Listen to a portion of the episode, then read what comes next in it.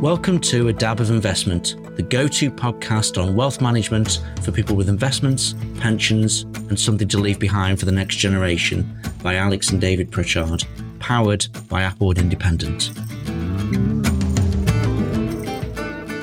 Hello, and welcome again to A Dab of Investment from Applewood Independent with me, David Pritchard.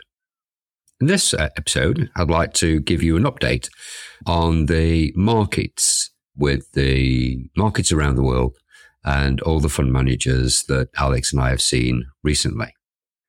Over the last two months, Alex and I have seen every fund manager that we invest into and many that we don't currently invest into, either on Zoom, mainly for myself in their offices in London.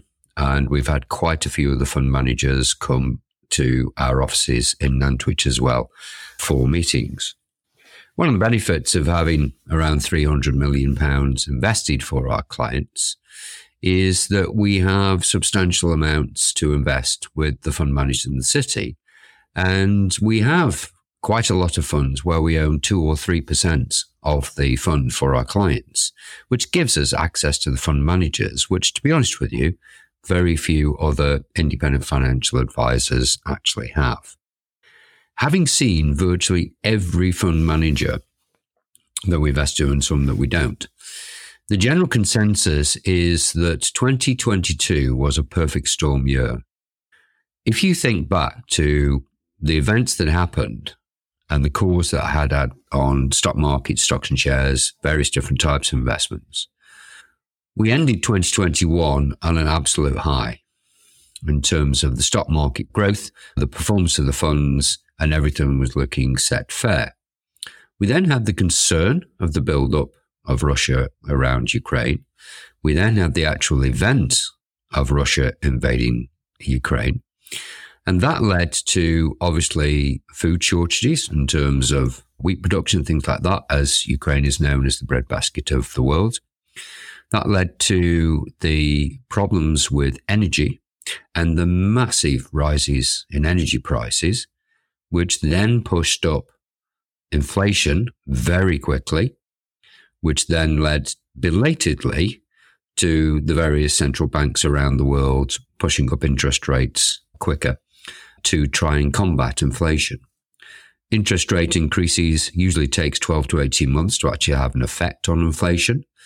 And the Bank of England, most commentators would say, we're actually slow off the mark to do that and should have seen inflation being higher anyway towards the end of 2021. We then had the budget from Kwasi Kwarteng and Liz Truss. And I can't begin to tell you how much of a disaster that was for many things in terms of the amount of the government borrowing, the cost of it. It jumped overnight from 2% for the government to borrow money to make up the budget deficit to over 6%.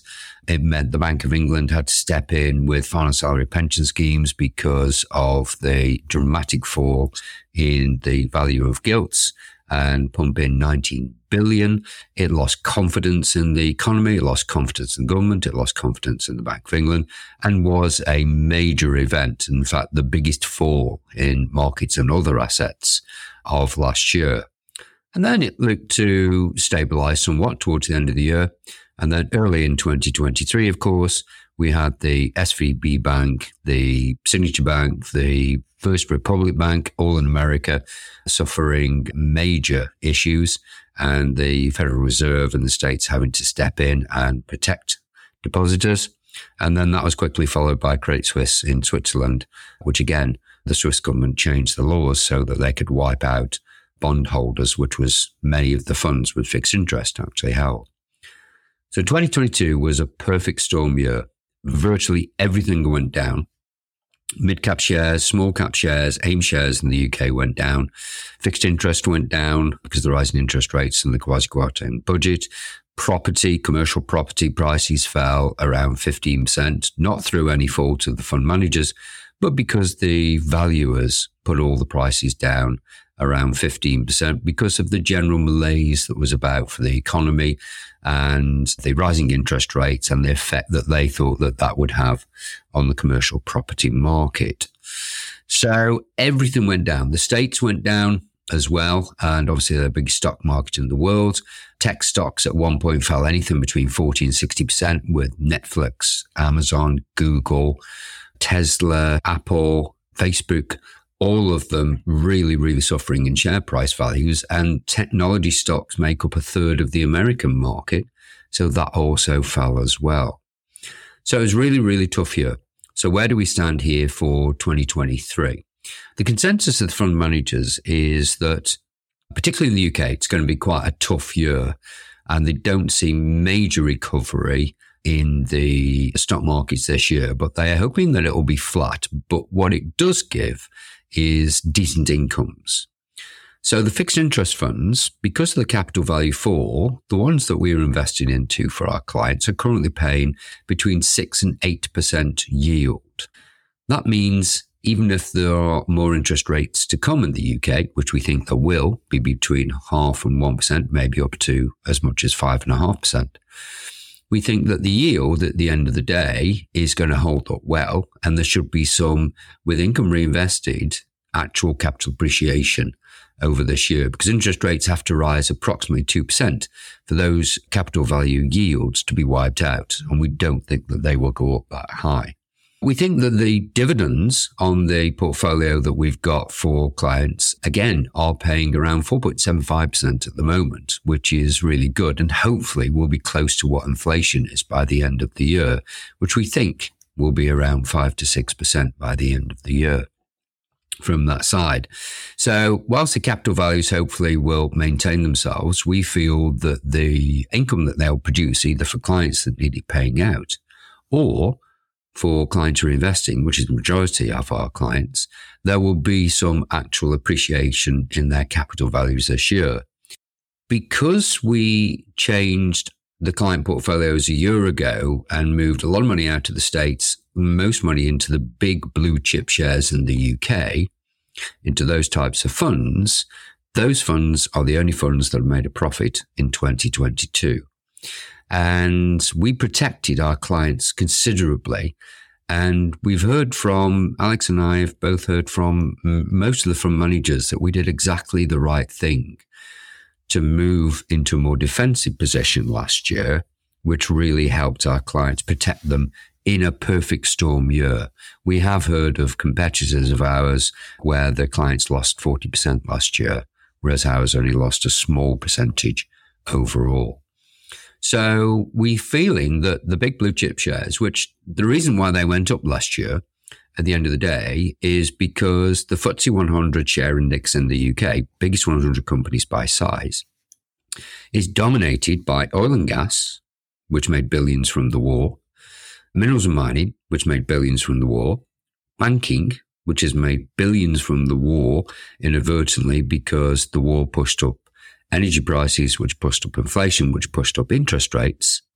And so the banks have pushed up interest rates for borrowers, but not as high for depositors. So they're making extra margin. And some of the pharmaceutical companies have done well as well. So those shares are the only shares that went up anywhere really last year.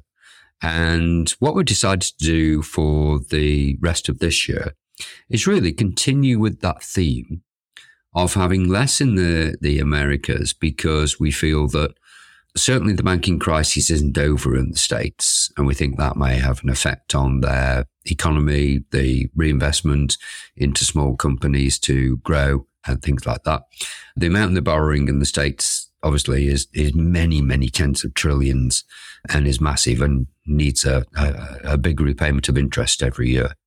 So we're reducing the States we're reducing the property fund a little bit, not because we don't believe any other fund managers made any mistakes, but only because we feel that at the end of the day, it's it's not as liquid, i.e., you can't always get your money out if there's a run on the property fund. So reduce that a little bit. But what we do like in particular is the big blue chip funds that have done well last year and we still feel have got some way to go this year. And we certainly think that we need to be a bit more defensive this year, even than we were last year. And we do like fixed interest funds with yields between six and 8%. There's not going to be any capital erosion with income reinvested. We don't feel this year. So we think that by taking that strategy our clients at the end of the day will make a positive return on their portfolios in 2023. Looking ahead towards the end of the year, 2024, we think that I know I think the Chancellor said inflation will be down to 2.9 by the end of the year. None of the fund managers think that. And even now, the commentators and the other commentators on the state of the UK economy and interest rates don't think that either. We think it's going to be stickier, mainly because of the rises in the food prices. We still got high increases in salaries. Average salaries went up last year, 6.5% apparently. And that's because of the shortage of workers got half a million less workers than we had pre-Brexit, mainly due to Brexit and people retiring through throughout COVID. So that continues to push up workers while. There is a shortage of new employees for uh, firms. So I think it'll be stickier, but by the end of the year, inflation will be probably down to between five and six percent.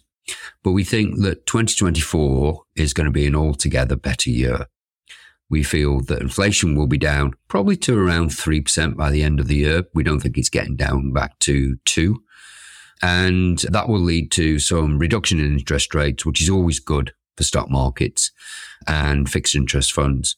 And we feel that the economy will grow better next year in the UK than it does this year. And again, we're very focused on the UK stock market.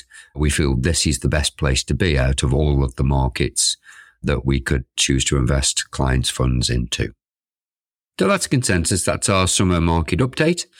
I hope it's been useful to you. I hope it's been something that you found interesting and that I haven't witted on too blandly for too long this time. And uh, at the end of the day, thank you very much for listening to this latest episode of A Dab Investments. If you have any questions, any queries, if you're clients or if you're not yet clients of Applewood Independent, then please don't hesitate to get in touch either with our website, www.applewoodindependent.co.uk or at 1270 626 555. We're always there to help. Have a lovely week.